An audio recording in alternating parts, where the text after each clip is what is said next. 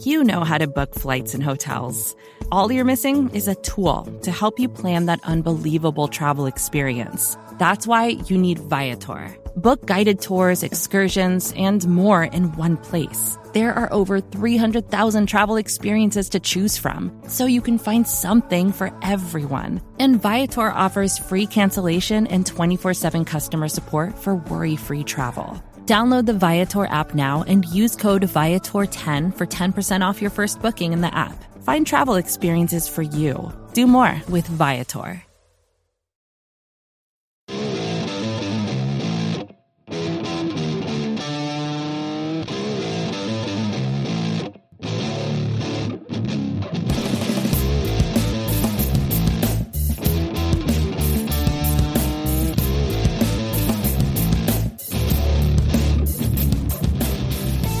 What's up, everybody, and welcome to episode 254 of the Talking Chop podcast. I am your host, Brad Rowland, late into the night here on a Tuesday, here to recap game two in a game that was much closer than it needed to be at the end of it. But fortunately, the Braves still get the win. Uh, we'll try to be upbeat as a result of that with a 2 0 series lead. And joining me tonight is the great Eric Cole. Hello, sir. I had kind of a different sort of mindset going into this podcast until about 20 minutes ago. Um, now I kind of have a, a, fresh sort of fear in me, but it's good to hear from you. Yeah, I think fear is appropriate. Uh, you know, even with a 2-0 lead, we, we saw what the Dodgers are capable of. We we knew that going in. We talked about how good the Dodgers are. Uh, it was not realistic to think that the Braves were going to just absolutely cruise through this series. Uh, I know they were up seven nothing tonight, and they should have won comfortably, but they did win, and uh, we saw a little bit to scare you. So it's kind of a mixed bag, but still uh, o- overwhelmingly a positive result. And that uh, going up two nothing is is huge in a seven game series. Goes without saying, but worth emphasizing, especially after the weirdness this evening. Um, we can talk a little bit later, I think, about the uh, the stuff from Tuesday morning, the roster moves, uh, Camargo replacing Duvall, uh, Clayton Kershaw being scratched unexpectedly, um, not for the whole series, but for today. But uh, let's just dive in a little bit to the game itself, because um, of course there was a lot going on, and we'll come back to the uh, the secondary stuff later on if people want to tap out of the podcast. Um, yeah, let's just do that.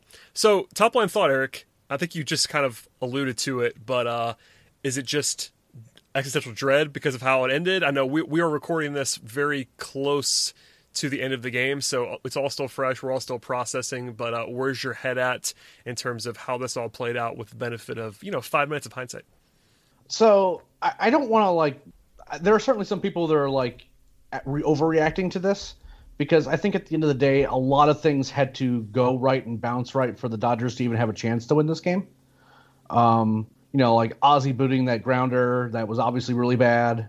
Um, you know, and that kind of led to like a, a, run being in play that necessarily should that that shouldn't have been there, and you know, just kind of like the way that Seager's double kind of just like died on the died on the wall, and you know, like little things like that. I, I don't necessarily want to like knock the bullpen too much because ultimately they've been so good for so long that they're kind of due for a bit of an implosion, uh, and this certainly qualifies uh, when you are you know when you almost you know spoil a, a, night when your offense scores eight runs. But I think it's one a healthy respect, and I hope that that kind of makes the everyone on that Braves team respect what this Dodgers team can do because again they almost came back and won this thing and you know, for most of the game, we were all kind of like, you know, every at bat, every time they were turning over the lineup, like, okay, we got to go back to Betts again. Okay, there's Seager again. You know, and it seems like Seager's kind of woken up a little bit uh, after a, kind of a rough game uh, yesterday, and you know, then all of a sudden Bellinger kind of gets a hold of one too. So these are all things you need to kind of monitor against a really good team. But the Braves won a game where their bullpen gave up seven runs. yeah, yeah, yeah. I mean, like, I mean, being like the the bullpen was due. Don't get me wrong. Like, it just these things happen, right? Like, I, am not I'm not faulting anybody. Like, sometimes good hitters just make you know get good swings, and like the Dodgers have are are full of them.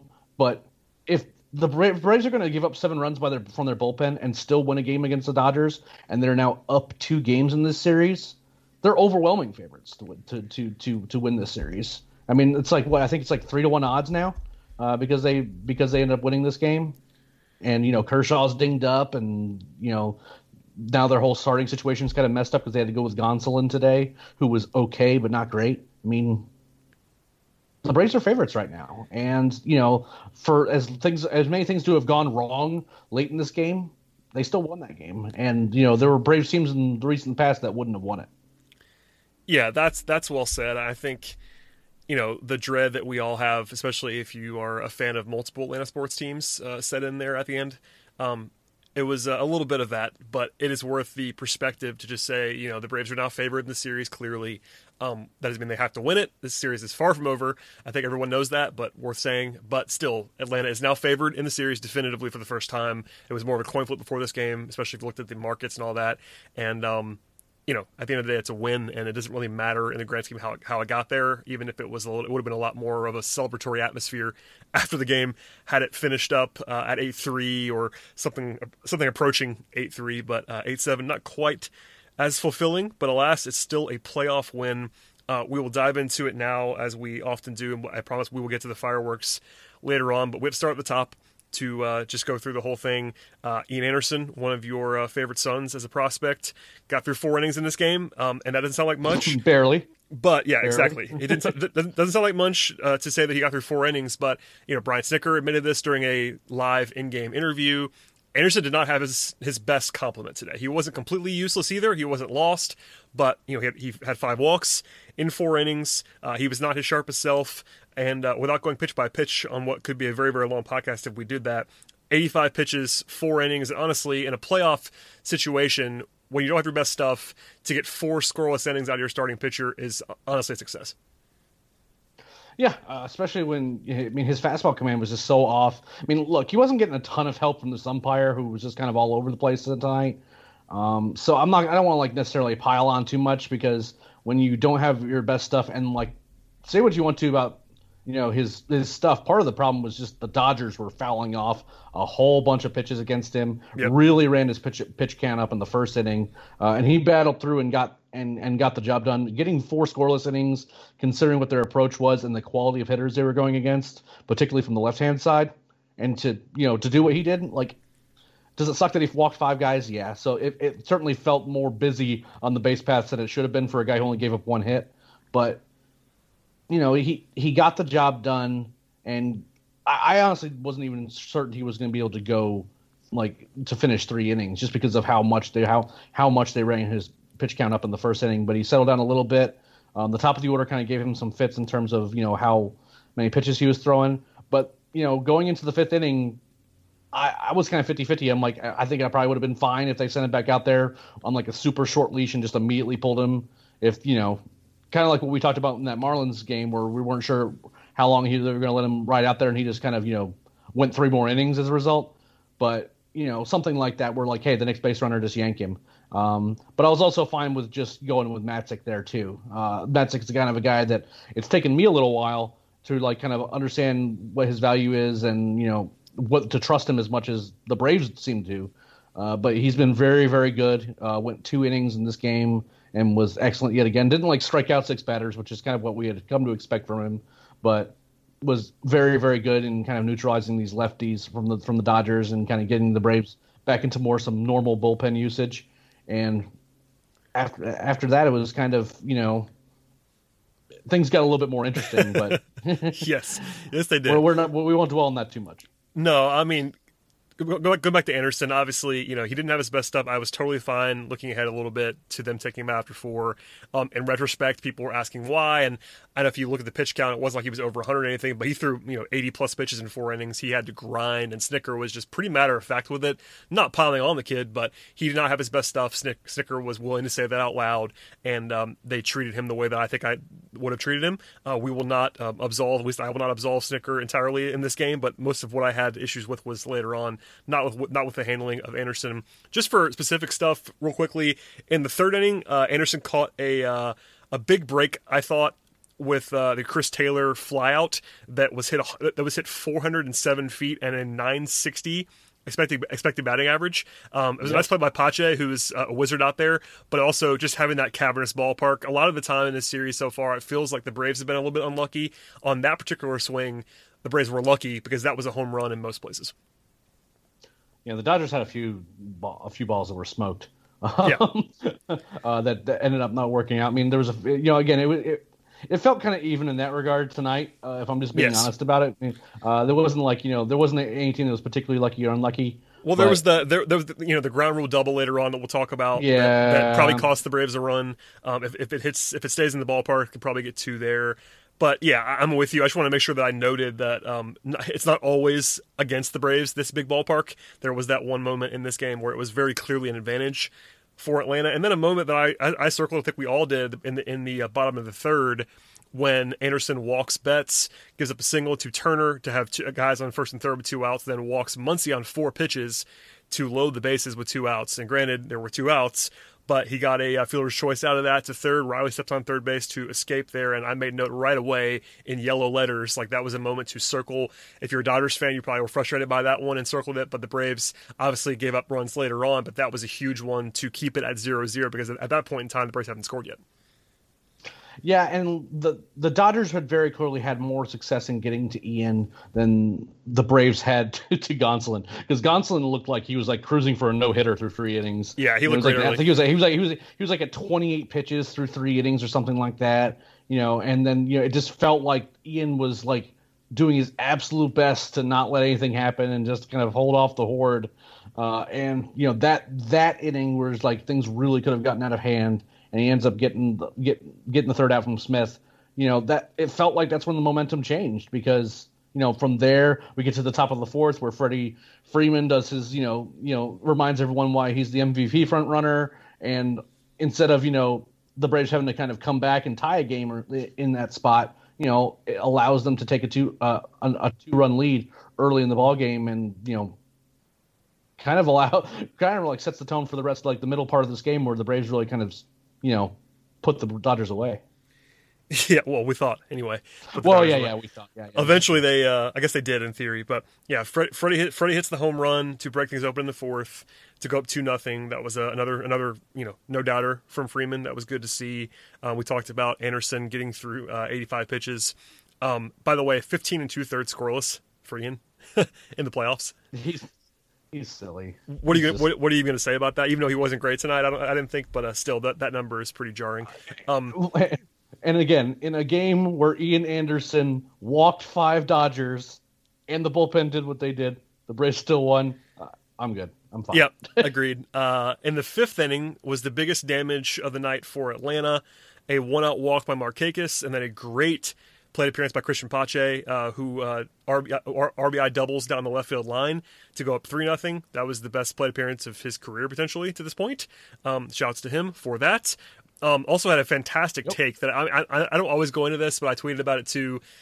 I couldn't believe he didn't swing 2 2. He took a close pitch, goes 3 2, and then uh, doubles on the next pitch. And by the way, Markakis was motoring by his standards. Just the way that I wrote it down. He was Uh, really booking it. He was. and and the at bat that he walked were like ended up being like ten pitches or something like that. I That was mean, good. like, that was a good plate appearance. I mean, I he, like- he, had two I in a row. like, he, had, he hadn't he had three in this game actually, but two in a row that were really impressive uh, from what he's been looking like recently. yeah, compared to his like first at bat where you know he barely saw any pitches and just watched them go, go by, and the, like last game where he just was like it was completely uncompetitive. You know, it, Yep. it was really good to see Markakis actually like contributing. Like you know, it was Markakis contributions. You know, like he hit a double and everyone's like, wow, he really got a hold of that one. You know, it's but you know those are the kinds of contributions you're going to need you know in this from this lineup you know down towards the bottom of it where you can kind of just scrape together extra runs here and there and that's what this team did this today is just you know that bottom third of the lineup was kind of giving them just enough to kind of keep innings going and then you know really kind of get you know string together a couple good inning, innings which is what they needed to kind of get enough runs to actually win this thing Yeah, Markakis, I mean, didn't look incredible, but a couple of like professional at bats. We, we joke about that, but that's that's that's actually what happened uh, in this game. He kind of just played to his strengths a little bit. He looked bad early, and he's struggling to catch, catch up with that serious, you know, high '90s heat. But really good approaches and all that stuff. And I, uh, you know, I did one of my bits on Twitter today about how I thought he would reach base multiple times, and uh, I was proven to be correct, there. So congratulations to me on that. The- no, the- it was. It's always funny prophet. when uh, I'm I'm in a position where uh, I'm rooting against Markakis, uh, uh, rooting uh, for Markakis, I should say, in terms of uh, people have, having conflicted opinions about whether they're supposed to yell at me or praise me when I say that kind of stuff. Because everyone, usually, Eric, as you know, you know how this goes. Anytime we say anything negative about Markakis, if he has one hit, it's like the end of the world, and you get dunked on and all that stuff. Um, but in this game, that was not that was not going to be the case. Uh, but anyway, honestly though, shouts to him. He had a good game tonight and was uh, looking better by the end of it. And against a right-handed pitcher, he's going to be in there. We all know that. So we will uh, leave that there for now. Uh, later on in the fifth, uh, Acuna walks to chase Gonsolin out with one out. They bring in Baez, a right-hander. Um, but Baez has been really good against lefties this, left, lefties this year. That didn't, it didn't that didn't continue here. He was three for thirty one against him by lefties, uh, and but before this game, and then immediately Freddie Freeman with an RBI double to go up four nothing. Um, still first and third with one out Single, after that. right? Sorry, RBI single. single or I double? said, I said it wrong. Yeah, yeah, yes, okay. RBI single. Um, first and third from there with one out. They walk Ozuna to load the bases, and then um, another walk. By the way, a bases loaded walk for Travis d'Arnaud as uh, Baez came Oof. Totally unglued.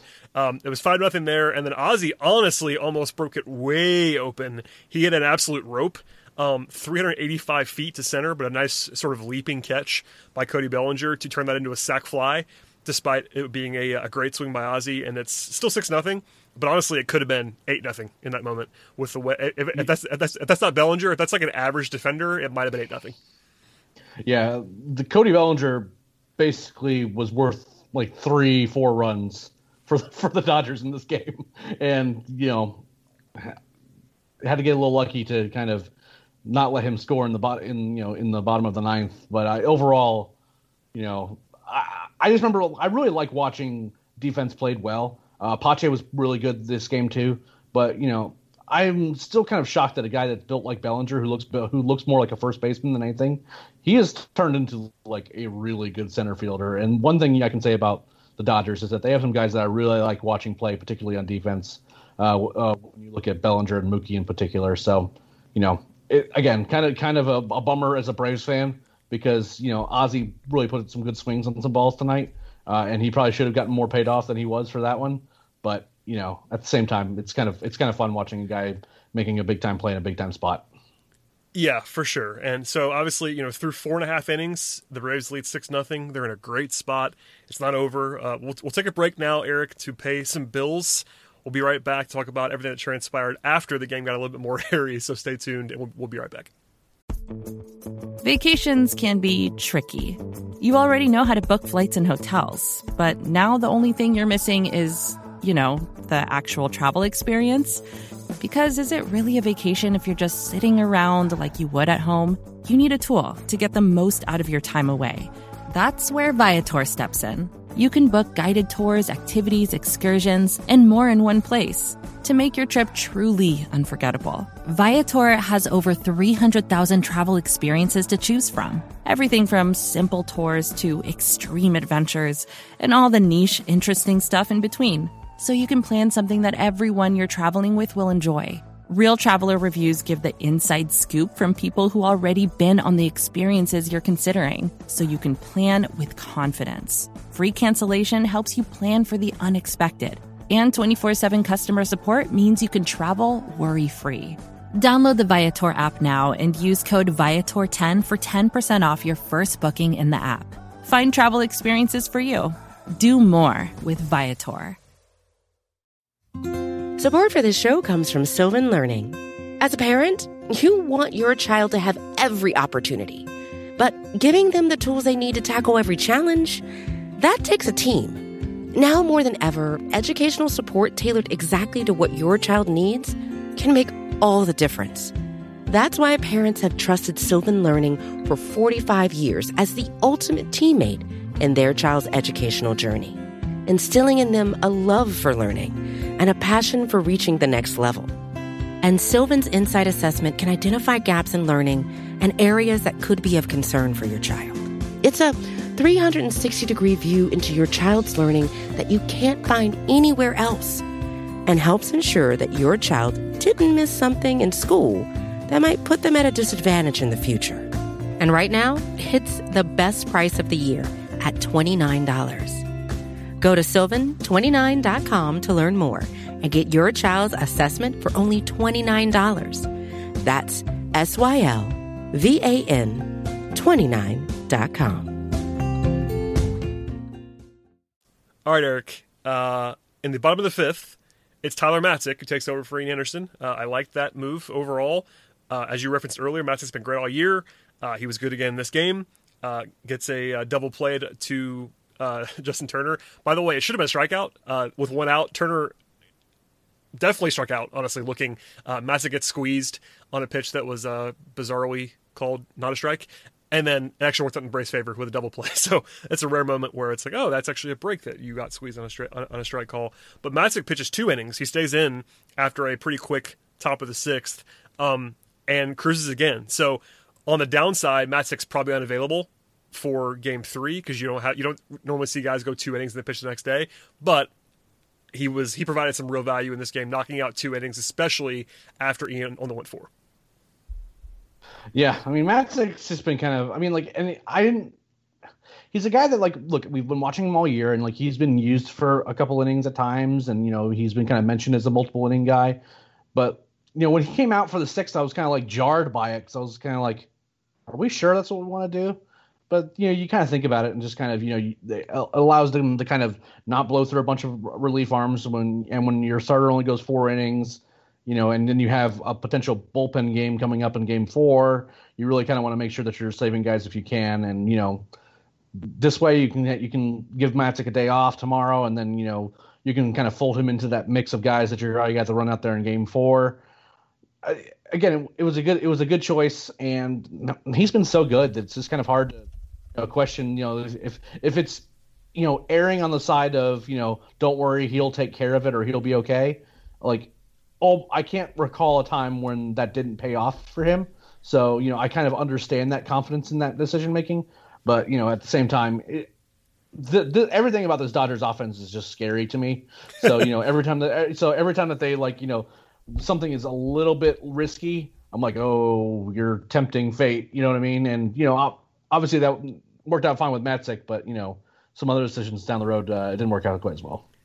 Yeah, we'll, we'll get to those in a second. Um, Dansby uh, hits a ground rule double that we referenced earlier in the seventh to go up seven nothing. It could have been eight nothing had they had the ball not gone out of the ballpark, but you can't be too upset about that, I suppose. At seven nothing, especially, they threatened even more to score again in that spot, but still seven nothing. They bring in Darren O'Day, which was a bit of a curious decision. Not one that I was like upset about, but he had to come in to face a lefty to lead off. Granted, you know, Darren O'Day is a big platoon guy, but with a three batter minimum, you can't just only pitch up against righties. He has to face lefties occasionally. That wasn't the worst spot to use him, I don't think. But uh, he comes in, makes a bit of a mess. Um, he did uh, get through three batters without without actually imploding all the way. But uh, as soon as Minter comes in, which I thought was the right move, frankly, um, he gets bombed off of by Seager, and it's seven to three in a hurry. Uh, granted, Minter settled down from there and got the last two outs. You're still up by four with six outs to go. But what did you make of how that all went in the seventh? Uh, obviously, just one big swing, but you know, O'Day, Minter, like, how did you feel about it? The way that was handled. I mean, when when it's a seven when it's a seven nothing game, like that's kind of where you have to use O'Day. But O'Day has not looked particularly good in the playoffs, period, if I'm just being honest. Um, and that just makes him it makes it feel like it's super risky just to even throw him out there at all. Um, with Minter, I mean, I, I, thought Minter looked fine. He he made one bad pitch where he kind of threw one of his cutters that didn't cut, and it was just like middle middle, you know, center cut for Corey Seager, who's been one of the best hitters in baseball this year. You just can't do that. But that was just that was just a mistake pitch, and that wasn't something where I'm like, wow, I'm really worried about him uh, going forward or anything. It's just kind of a ba- it was a, a bad pitch in a really bad spot. But you know, at the end of the day, uh, not something that I was super concerned about. I'm a little bit concerned about O'Day because you know even against the righties, he wasn't looking particularly great either. Uh, he was very fortunate to strike out Mookie Betts because uh, otherwise that, that that's another inning they could have gotten away from him in a hurry if they couldn't kind of put Mookie away like he did. Yeah, and I think it, it is kind of telling and accurate to see them use O'Day that way. I think he is very low on the totem pole. They still trust him more than like the absolute, you know, other guys like Jacob Webb or, uh, as we saw tonight, Josh Tomlin potentially. But uh, he's still, you know, well behind the other like the key key guys that they want to use. So they, they're using him early. You're up seven nothing. I'm totally fine with that. There, it looks funny to see him open an inning against a good lefty, but again, the three out minimum just makes it different. Makes it different. So I didn't have a huge problem with that. And I agree with Minter wholeheartedly. I thought he looked okay for the most part. Um, not panicking there, just one bad pitch, and uh, you can sort of afford that. Up seven nothing. Um, the eighth inning was pretty. Uh, you know, harmless, other than the fact that Freddie Freeman was hit on his bad elbow by a pitch by Alex Wood. He did not seem to be in a great position physically. I'm not seeing. I'm looking at Twitter still while we record this after the game. I'm not seeing an update on Freeman. He, he did stay in the game. Um, hopefully that's okay. You know, he got hit with, with a pitch. It wasn't like anything like crazy happened other than that, but that could be painful. Obviously, it was a changeup, which might help. It wasn't a fastball. Um, but I know I was worried just because it's that elbow and the way that he looked was not comfortable. Yeah, I think he, I think that's more of a he got hit in the funny bone type thing. Uh, I understand I understand that's his bad elbow, um, but I I think with a bone spur type, you know, a bone spur repair, I think you should have a tough time re-injuring that too much when you get it removed. Um, and the pitch was like an 86 mile an hour changeup or something like that. I mean, yep. we've seen weird, we've seen weirder injuries, but that he stayed in the game and that he stayed running the bases, like uh, not something I was super. I'm not super concerned. He definitely looked like he was in pain, but I think he just kind of caught him kind of in a you know soft spot on his elbow. When you, it never doesn't feel good for anybody to get hit in the funny bone. You know what I mean?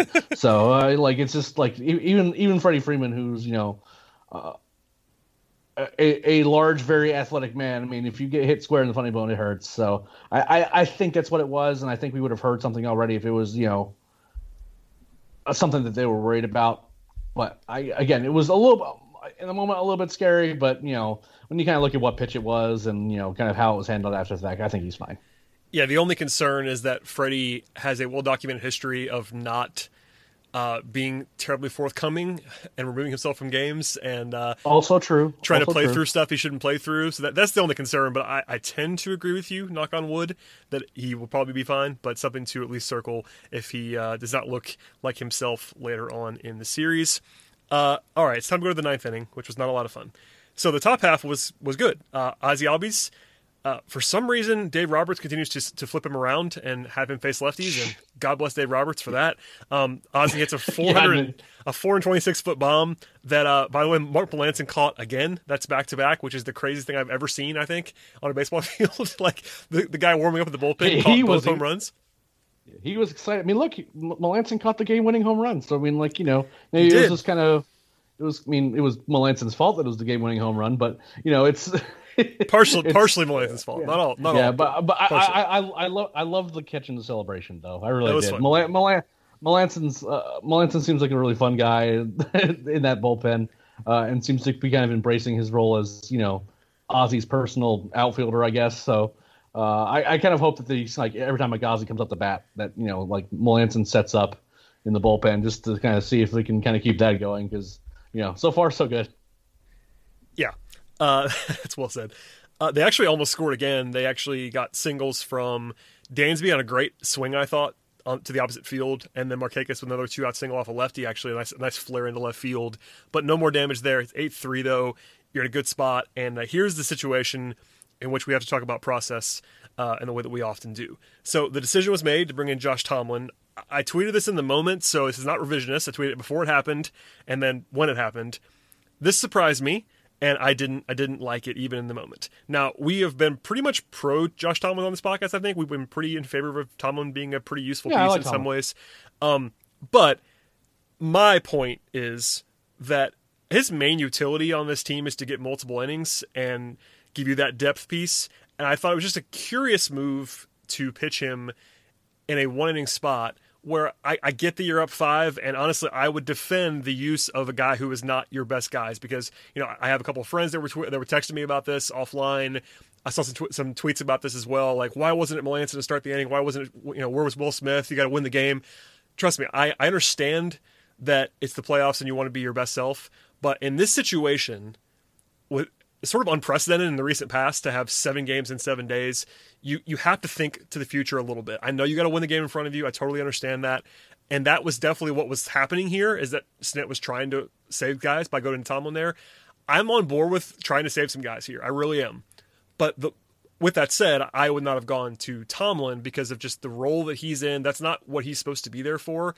Like go to Jacob Webb or go to Shane Greene. Like I understand trying to avoid Melancon or Smith but Melancon was warming up too. That's the, that's the thing that was weird to me is like if you're gonna have Melancon warm up extensively, just just pitch him. Like there's no real reason. I mean, I get what I get. You want to have him ready to go, sort of if you if you get in tr- if you get in some trouble there.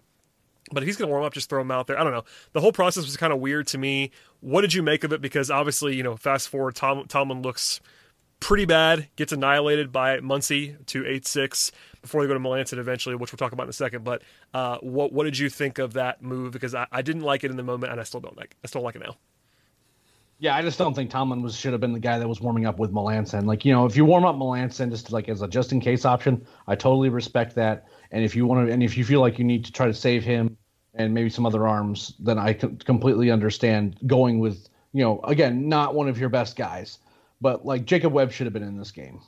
I, I like that's what I think should been because if you feel like you need to be running Will Smith and Shane Greene is like your eight and nine, like I, if you have a five run lead, I would be trying out Jacob Webb in that spot because you're exactly right. And it, like my biggest problem with Tomlin coming in is that he's a right hander going against Corey Seager and Max Muncy and like like going against like the thick of the Dodgers order. And if what, Tomlin had one issue as a pitcher you know during his career is that giving up the long ball, which is pretty much the only way that you can really lose this game, and you're gonna send this guy out there in a role that he's normally not used for. You know, usually he's kind of like a planned long guy, or you know, kind of is just in there to kind of make sure that things don't get too out of hand for over a three inning stint. But you know, he's gotten worse over the course of the year too, which is also makes it a little bit more problematic too in terms of using him in whatever role you're going to use him in.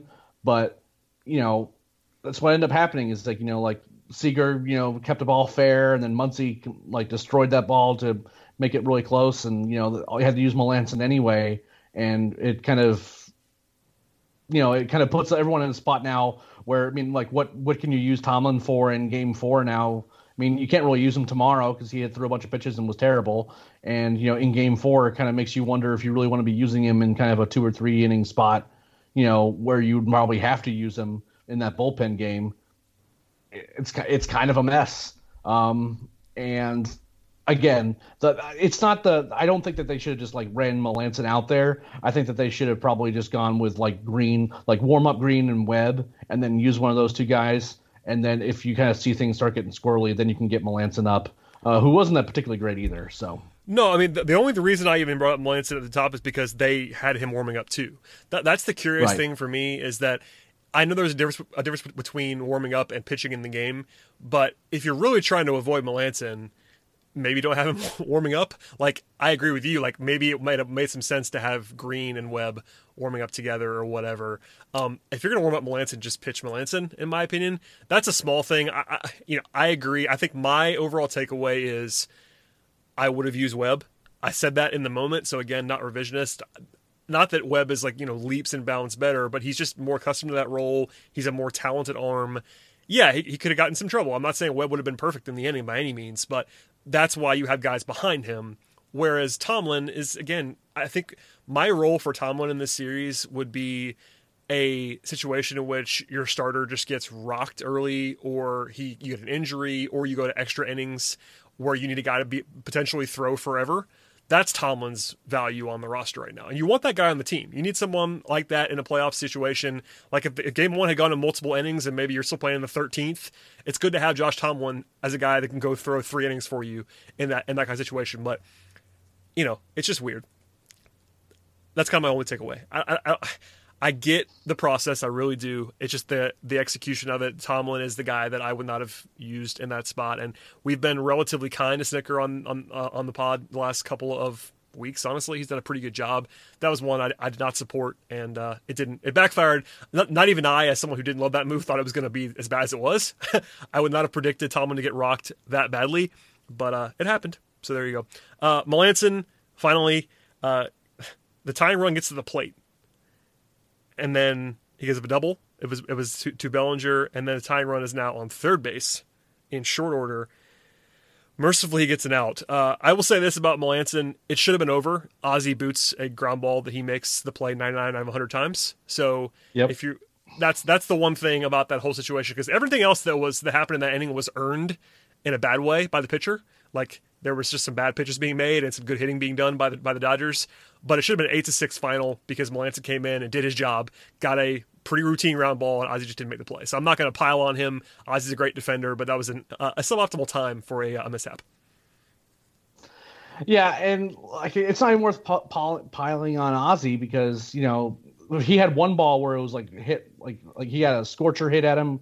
Oh yeah, deep, deep, in, deep in the hole. That was that, that was called a hit, and I think rightly so. That was a weird that was a weird hop. Yeah, yeah, that was that like that wasn't his fault, but like Ozzie's been so good defensively this postseason. Like you know, just these things happen. Just like it couldn't have come at a worse spot.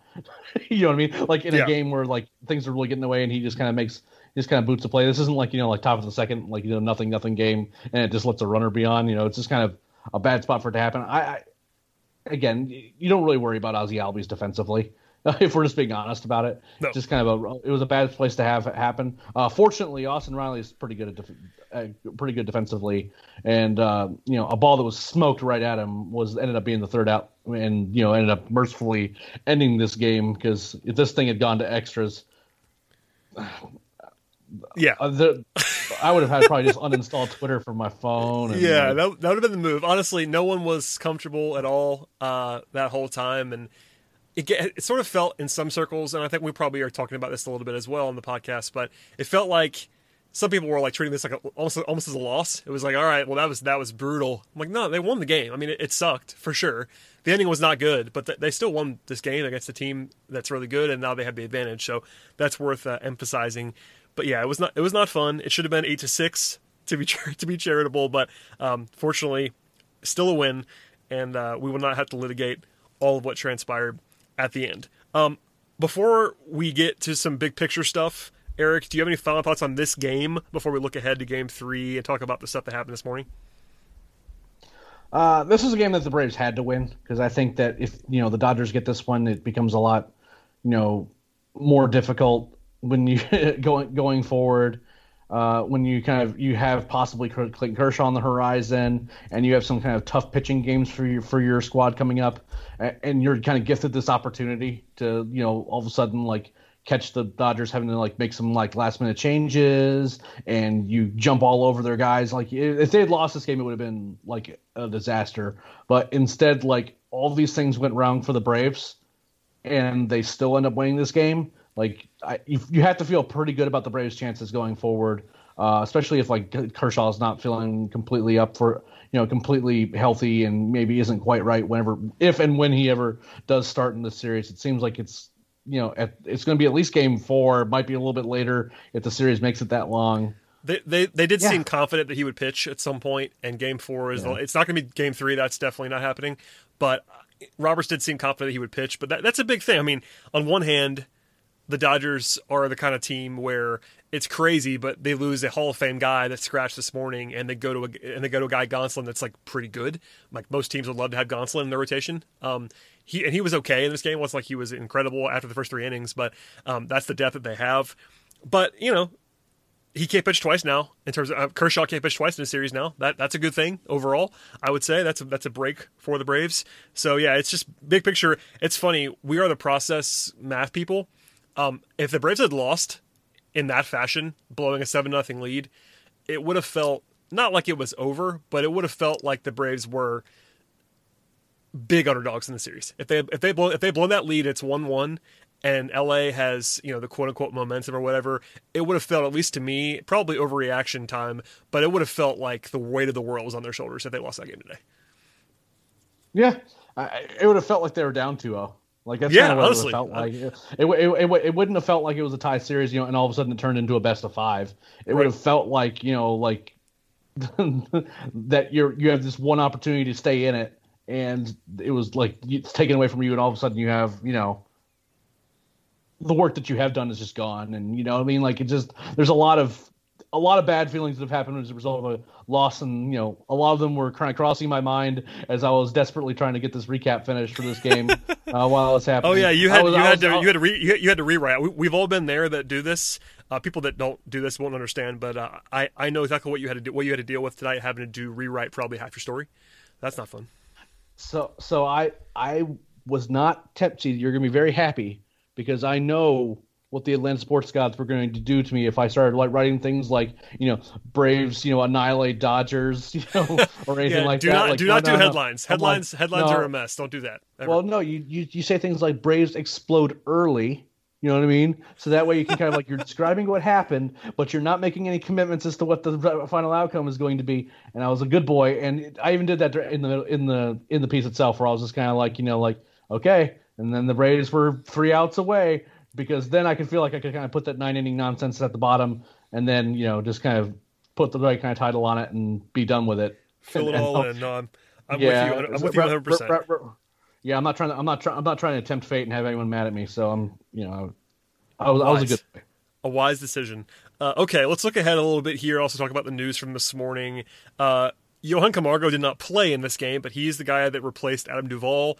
That's not a huge surprise. It's brutal for Duvall. Obviously, we are uh, big fans of his, as discussed last night with me and Scott. Um, a fun season for Duvall, a nice breakout for him, especially during that massive run where he was just bombing every night, essentially. Um, but they, they go to Camargo. He provides versatility. Um, something I wanted to make sure that we mentioned on this podcast is that Snitker told the media today that if Kershaw was starting, they were going to start Camargo at third base, Riley in left field, and Pache in center field, which could be instructive for game three because game three is Urias, who is also left handed. So I'm going to assume, until we see the lineup and maybe see otherwise, that Snit's going to do that same thing. Um, so overall, what did you make of Camargo being the choice? And B, what did, what do you make of that lineup construction that might that we might slash probably will see on Wednesday? Um, I certainly don't hate it. Uh, but the one thing that uh to keep in mind is that since Nick has reached base three times in this game, that you know things can things can change, and you know. Yeah, he, he might, he might play him tomorrow. It might happen. He might he might might play the hot hand, uh, even though you know one game is certainly not that. And if we're talking about a body of work, I would not characterize Nick Markakis as hot um, in terms of his play on the on the Atlanta Braves roster. But you know, there's there's no telling, and there's you know there's more that goes into it than just lefty and righty. I don't know if they have specific things that they they like from from Camargo against Urias or against Kershaw versus others. And, you know, I, I, kind of would like to hope that there's more to it than just handedness because, you know, Kershaw's kind of is a kind of a reverse splits guy. Yep. So, you know, if that's the case, then, you know, like what's the be- benefit of really running Camargo out there against him? Um, you kind of think about those things, but maybe you maybe you're right in that they it's far it will play better against Urias, who seems to have kind of more normal splits. Um, but I, you know, in terms of the overall impact on the on the lineup, I mean, let's not kid ourselves. I mean, Johan Camargo has not been good, neither has Nick Markakis. I don't think they have a really a great guy for that spot. And basically, if you get any production from either one of those, you know, either one of those guys, you know, it's you're just thrilled. Yeah, you just yeah thrilled. I mean, you're not you're. It's not not gamesmanship happening with this one. No, and we talked about the decision last night when we kind of assumed that Duvall was going to be gone. Camargo was one of the options. I think the versatility of, of him is kind of appealing um, compared to guys like Ender or maybe going to third catcher, et cetera. I don't really care too much about that about that decision. Um, and you know, I would say hopefully you don't have to go to the end of your bench a whole lot in the uh, DH led playoff setting. But yeah, I, I, think it's interesting to me that they would go to Camargo, or at least plan on going to Camargo into lefty, because, you know, handedness is interesting. His splits for his career are pretty well defined. Camargo has a 119 career WRC plus against lefties. That is good, quite obviously. And when he was actually at his peak in 2018, he was just mashing left handed pitching. But since then, two full seasons, a 64 WRC plus against lefties this year in a small sample size, of course, and then 73 in 2019. So he's not really been that guy for two years now. I'm not sure where they stack up in terms of how Snit and the front office view Camargo and his ability to hit left-handed pitching.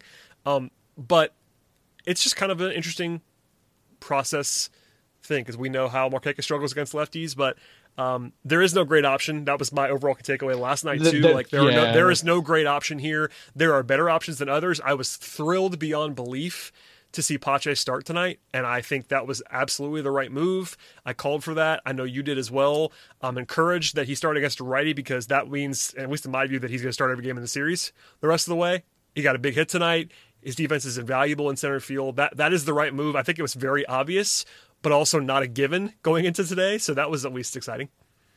Yeah, it, it, it certainly wasn't a given. And with Camargo, I mean, you look at his you know WHA plus against lefties. I mean, it's worth noting that Camargo has been actively bad for two years too. So it's I not mean, like at, at, every, at, every, at, at everything. Yeah, he's yeah, he's, he's he's not he's not good against righties either. No. Uh, and you know, so what I'm more interested in is like, is he in shape?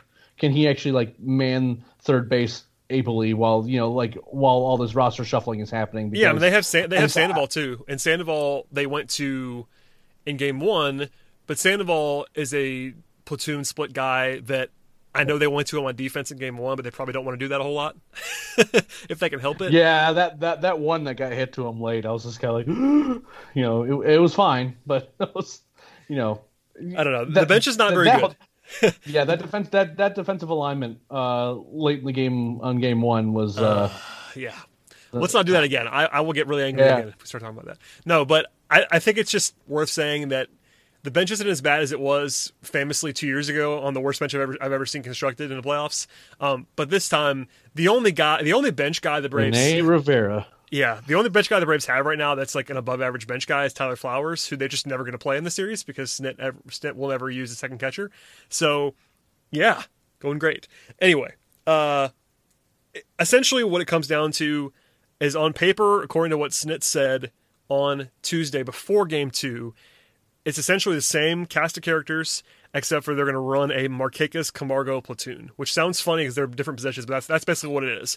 It's Markakis against righties, Camargo against lefties, and uh, like you referenced before, that could have changed today. If they think that Mar- Markakis is now dialed in, they might play him tomorrow.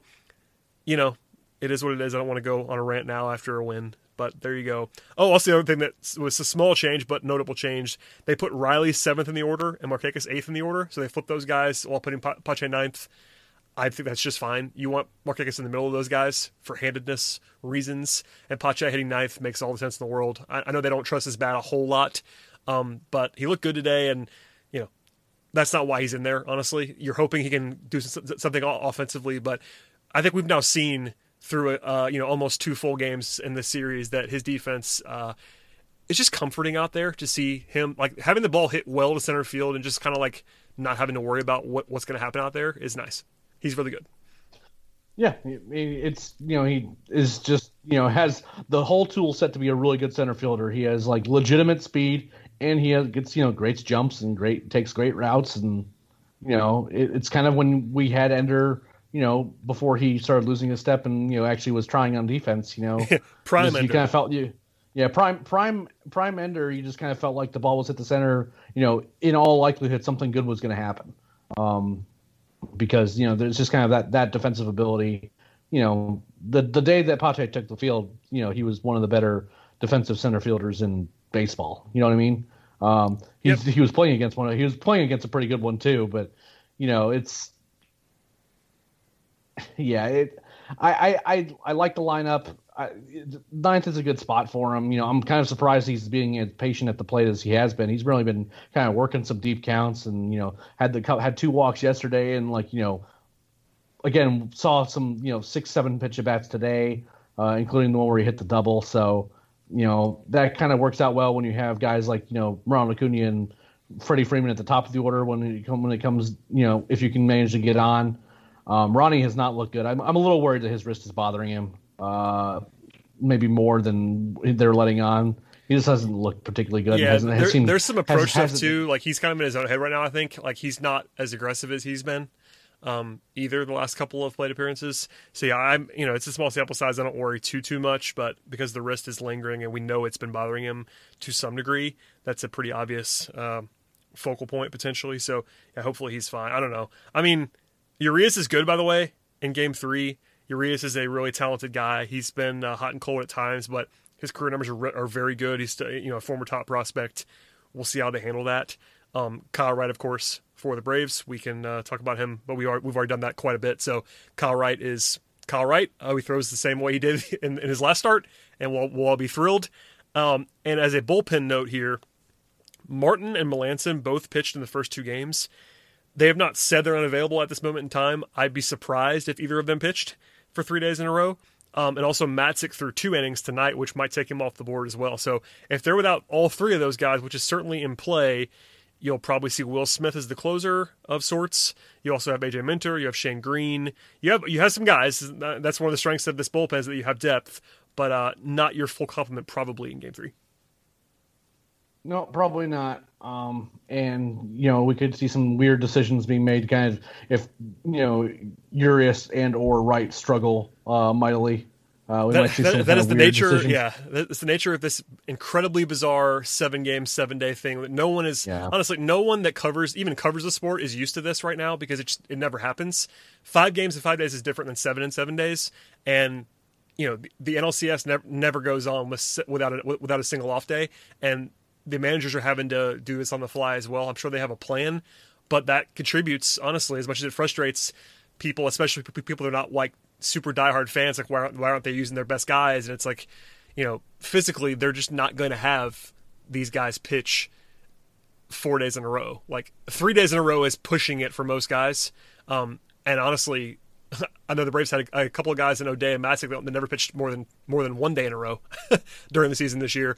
But you know, right. for instance, like four, you know, you, you, you can't just pitch Smith and Melancon in the eighth and the ninth every game for seven days. Like it's not that's not how that works. I know it's the playoffs and you want to be out get out there and be gritty, but guys are going to be unavailable. They have to plan ahead a little bit. It's frustrating. I know, especially for I just hate the schedule. I, I just think it's not the way the playoff baseball has been played for decades now. But uh, the changes happen. They knew but they knew about him going into this going into the series, so they have to plan accordingly. Yeah, and again, it's going to. I I think that the decisions the next two games. I, I know that a lot of people are like there. There are going to be ones that objectively, like in a vacuum, are going to piss off a lot of people. People are like, "Why is that guy in? Why is that guy not in?" Et cetera, et cetera. But I'm going to be more understanding of these next two games because these the decisions that you make with your bullpen in these next two games will determine how the rest of the series goes. Um, they're not yep. now. The Braves have the best. The Braves have the best chance to kind of make this not matter at all if they can just you know win the next two games, and then all of a sudden it's a sweep, which I frankly would have lost a significant amount of money on if that actually happens. but um, you know, but if this game, if this thing goes long, I mean, the the Dodgers have some guys that are like throwing 100 miles an hour. You can't just run those guys out there constantly. Well, that's uh, I mean, the thing. The, it's, it's max the, effort. The laws that's, of physics. Yeah, that that's the new thing. New is relative, but the semi recent past of baseball is that you know these bullpen guys that are throwing 100, they're throwing max effort every pitch, and they know that going in. But that also takes, you know, you can't have those guys pitch three days in a row doing that. That's just not. That's not how they're not constructed to do that. I know it's the playoffs; and everyone wants to do their do their part. But if you're going to go out there and throw max, max effort for you know 15 pitches, that's going to be it for you for maybe two days in a row, and that'll be it. So I don't know. It's just really interesting. I agree. You'll probably see some decisions that, especially like a more casual fan that's not paying attention to the format, is going to hate in the next two days. I tend to agree with you on that, and maybe we'll maybe we will too. Like we didn't like the Tomlin thing. I know I didn't like that, so that wasn't like you know that wasn't necessarily part of this, but it kind of was, and that Snit was trying to do some damage control before winning a game, and I understood it. But there will be some controversy, I would imagine, in the next two games. And by the way, Eric, the Dodgers have not lost three games in a row this entire season. Just want to put that out there. The Braves have not lost a game at all this postseason well, you weren't supposed to say that. You're supposed to let the let the, let, the, let the reverse jinx go out there and just say the Dodgers the Dodgers can't I'm, lose I'm, three games in a row. No, see, see, I'm covering both bases, right? Like you know, like the you know what I mean. Like it's kind of I I feel like if we can if we do both, like we can't be blamed. In, in, in, any sense, you know what I mean? Oh, we'll, we'll, we'll be blamed. I, I, got I had someone uh, trying to dunk on me for Markakis having hits today, and I was like, "Did you miss the part where I tweeted it uh, multiple times? I thought he's going to have multiple uh, times reaching base. Like it doesn't, we can't win. It doesn't matter. The moral of the story is that people want to hear what they want to hear, and uh, we'll get blamed either way. But that's this fine. Is, this is true, and if they want to ignore, you know, the entire body of work of Nick Markakis up until this point, that's totally fine. or others, it's not. It's not always him. He's just the one that we get that we're probably known for the right. most. But sure. uh, there are plenty of situations and decisions. I'm sure that someone will get mad at us for questioning Tom. I don't know. It'll be something that happens. Oh, I, I had people I had people tweeting at me yesterday saying, "Is the offense going to be this bad throughout the entirety of the playoffs?" The offense is pretty good. Um, uh, yeah, I'm like, I'm like, I'm not sure if the offense is the problem. No, Did you watch the Marlins series or? yeah, it's okay. Final thing before I let you get out of here, it's getting late on this Tuesday. Uh, the schedule is now finally out, but even then, it's kind of hedged because of the ALCS.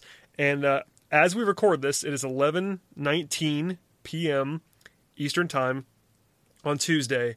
Uh, the Rays might go up three nothing. The Rays are leading five to two in the seventh on the Astros. If they do that, if they win tonight, if that holds, they'll, they'll be up three nothing, which is important because game four. So you know, game three we already we already knew is six oh five on Wednesday. Game four is set in stone. It's eight oh eight on Thursday. So another another sort of back to the Monday schedule, a little bit later night, and then game five, if necessary, on Friday, is scheduled currently for nine oh eight p.m. first pitch. Now that's very late, uh, and considering how long ba- baseball games take in the playoffs, it's going to be a very late night. Um, the only thing is, if the AL is already completed by then, which is possible to be sure, um, then the game's at 8:08 instead of 9:08, which is still late but not quite as bad. And the same thing goes for for Saturday. In fact, Saturday's game could move by two and a half hours because if both series are still playing, the Braves would play at 4:38 p.m. Eastern time on Saturday. But if the AL is already done, the Braves go to 7:08.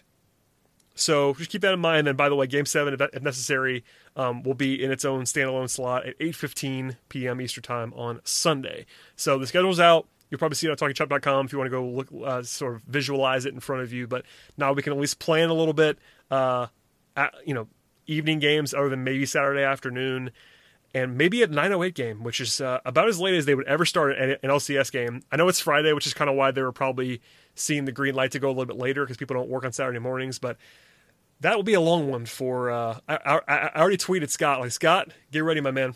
Nine oh eight. Yeah, it's like it's written for West, Scott. We, thanks, thank you, West Coast correspondent Scott Coleman, because uh, yeah, you have family. That's gonna be, you, you, you, you, have family, Eric, and that that will honestly. I mean, not that you're not going to watch the game, because I'm sure you will, but th- there's a difference between watching the game and then doing the podcast and everything after it. So, if the game happens at 9:08, and we assume like tonight's game was four plus hours, last night was like three and a half hours. If we assume a normal playoff game length, the game will be over at like 12:45 or 1 a.m.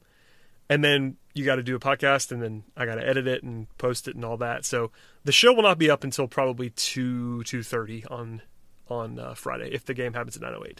Just just prepare yeah. for that. Or or if the game happens at all, Brad. Because... Listen, don't. I, I, said if necessary multiple times, multiple times. I hope it doesn't matter. I hope it's a sweep. Uh, the odds of that are not terribly high. By the way, just for the record, no. the Dodgers are favored. I just I just looked this up on uh, on a couple of the sites that I look at. Um, the, the, Dodgers are are the betting favorites to win on Thursday. They've been a, uh, um, sorry on Wednesday in Game Three. They've been the betting favorites in every game so far. That doesn't mean they're, that they're going to win, but they are favored again in Game Three with Urias against Wright. And I am quite confident that the Dodgers will be favored in Game Four, given the Braves' pitching situation. So just keep that in mind as well.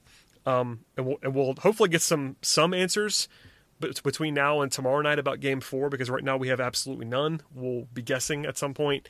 Uh, we don't know what they're going to do. They don't probably know what they're going to do just yet. It might depend on what what happens uh, on Wednesday. So, good tease for the future. Eric, any final thoughts? Please feel free to share them. And if not, please plug anything you got going on because the site's been very busy. And I know you have as well because uh, you were on duty tonight.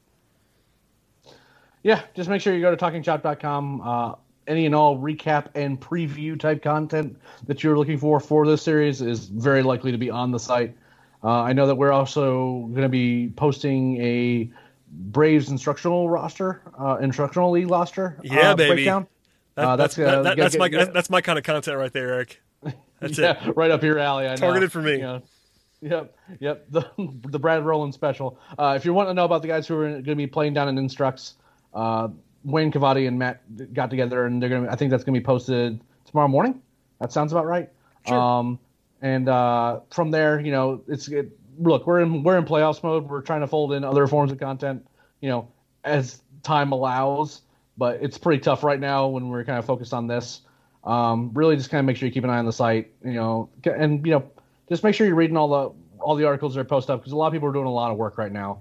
Uh, these these game days, I can tell you from personal experience from today, the coverage days when you're on coverage is very very taxing uh, physically and mentally just kind of getting everything covered as things were happening uh, predictably you know on the one time where i decide to you know take game coverage when rosters aren't being released a bunch of stuff happens like you know uh, which is exactly what happened to me today but you know if you want to support the site the best thing you can do is just read the content um, and just you know like participate in the comments and all that other stuff But beyond that, just you know, thanks again for all the support, guys. You know, we're kind of in the home stretch here.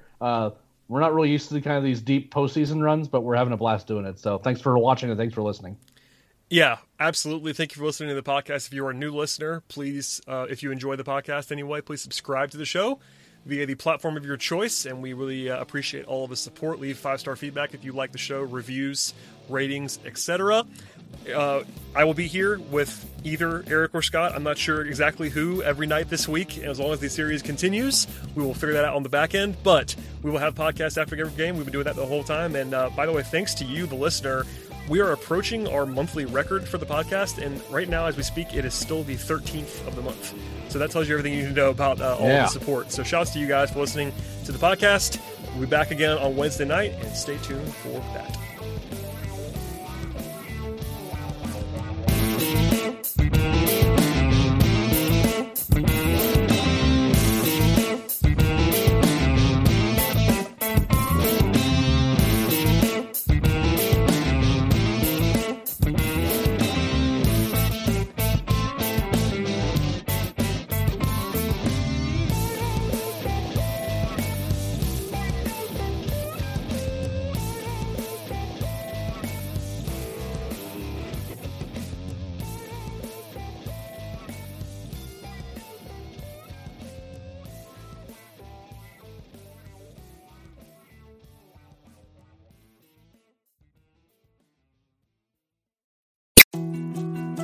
More to dos, less time, and an infinite number of tools to keep track of. Sometimes doing business has never felt harder, but you don't need a miracle to hit your goals. You can just use HubSpot because their all in one customer platform can make growing your business infinitely easier. Imagine this high quality leads, fast closing deals, wildly happy customers, and more benchmark breaking quarters. It's not a miracle, it's HubSpot. Visit HubSpot.com to get started today.